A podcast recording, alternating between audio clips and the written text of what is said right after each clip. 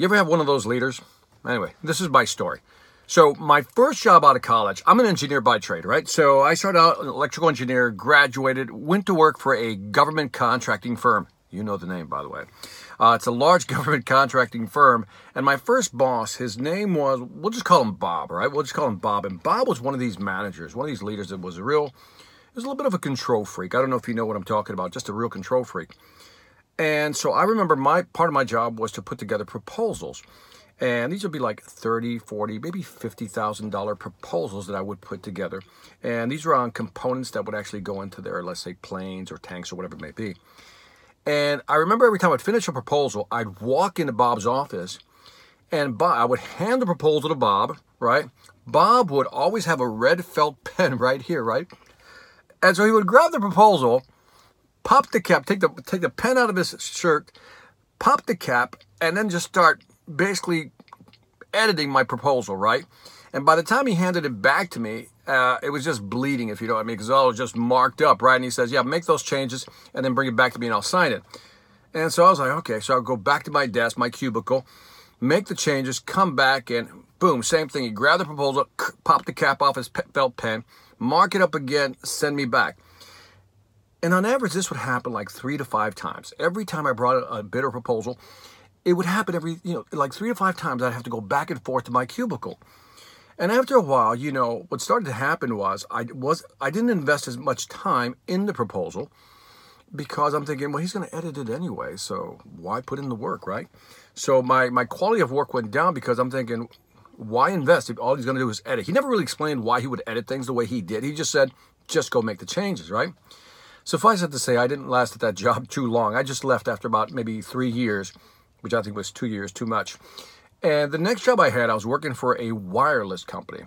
Uh, again, started out as an application engineer, and in this case, my boss's name was Tom.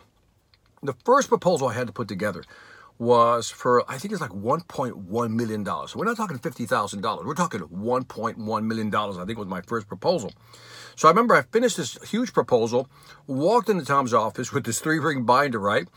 And I handed the proposal to Tom, right? And Tom grabs his pen, looks at the proposal, opens it up, goes to the first page. He reads the executive summary, right? And then he says, okay. Then he flips all the way to the back of the proposal where the financials are, and he looks at the system, the configuration, the total price, but more importantly, the margins that we're making on this deal. And he looked at me and he says, Is everything in here? And I remember I said, Yeah, everything's in there. He said, okay, grab this pen and sign the contract and handed me the three ring binder. And I'm like stunned. I'm like, like, like stunned, genuinely like, what just happened, right? And I walked out of his office still stunned. And then this, this terror, this fear washes over me. Like, he signed it. It's like, oh, sorry. It's like he signed it, you know, and I'm like in a panic mode because I thought for sure he was going to make some edits and he didn't. And I remember I went over to this engineer, his name was Roy. And I went over to Roy, who was the lead engineer. I said, Roy, and I told him the story. I said, I just walked into Tom's office. I, I gave him the first bid, and he looked at it. I said, he just signed it.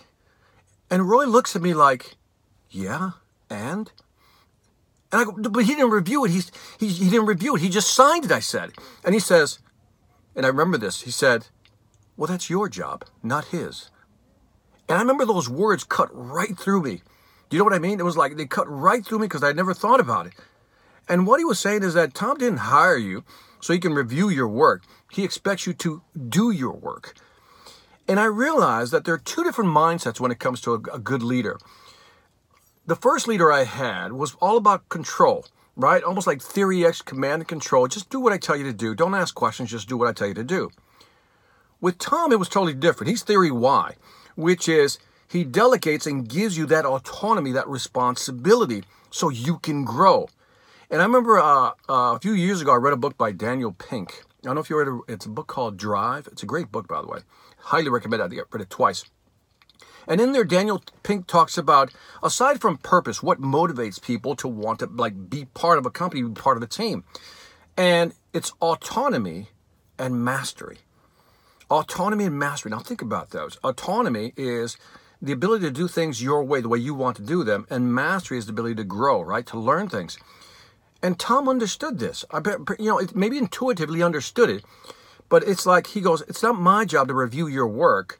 It's your job to make sure that your jo- your work is done right, which is why I hired you. It's almost like a like a Steve Jobs things, right? I didn't hire you to tell you what to do. I hired you so you can do something, so I don't have to think about it.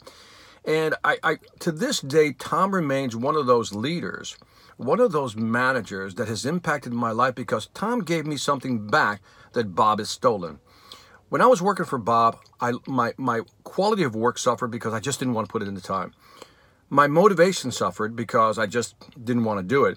And as a result of that, my confidence just was like ugh, through the floor. And Tom gave me that back. When he allowed me to do things my way, it gave me that confidence. It gave me that motivation. And, I, you know, to this day, again, I'll, I'll repeat, he's one of the best leaders. We all have leaders that, as we look back at our career, we go, that right there was an impactful leader. Tom was an impactful leader. Oh, by the way, did we win that deal? No, we didn't. It happens.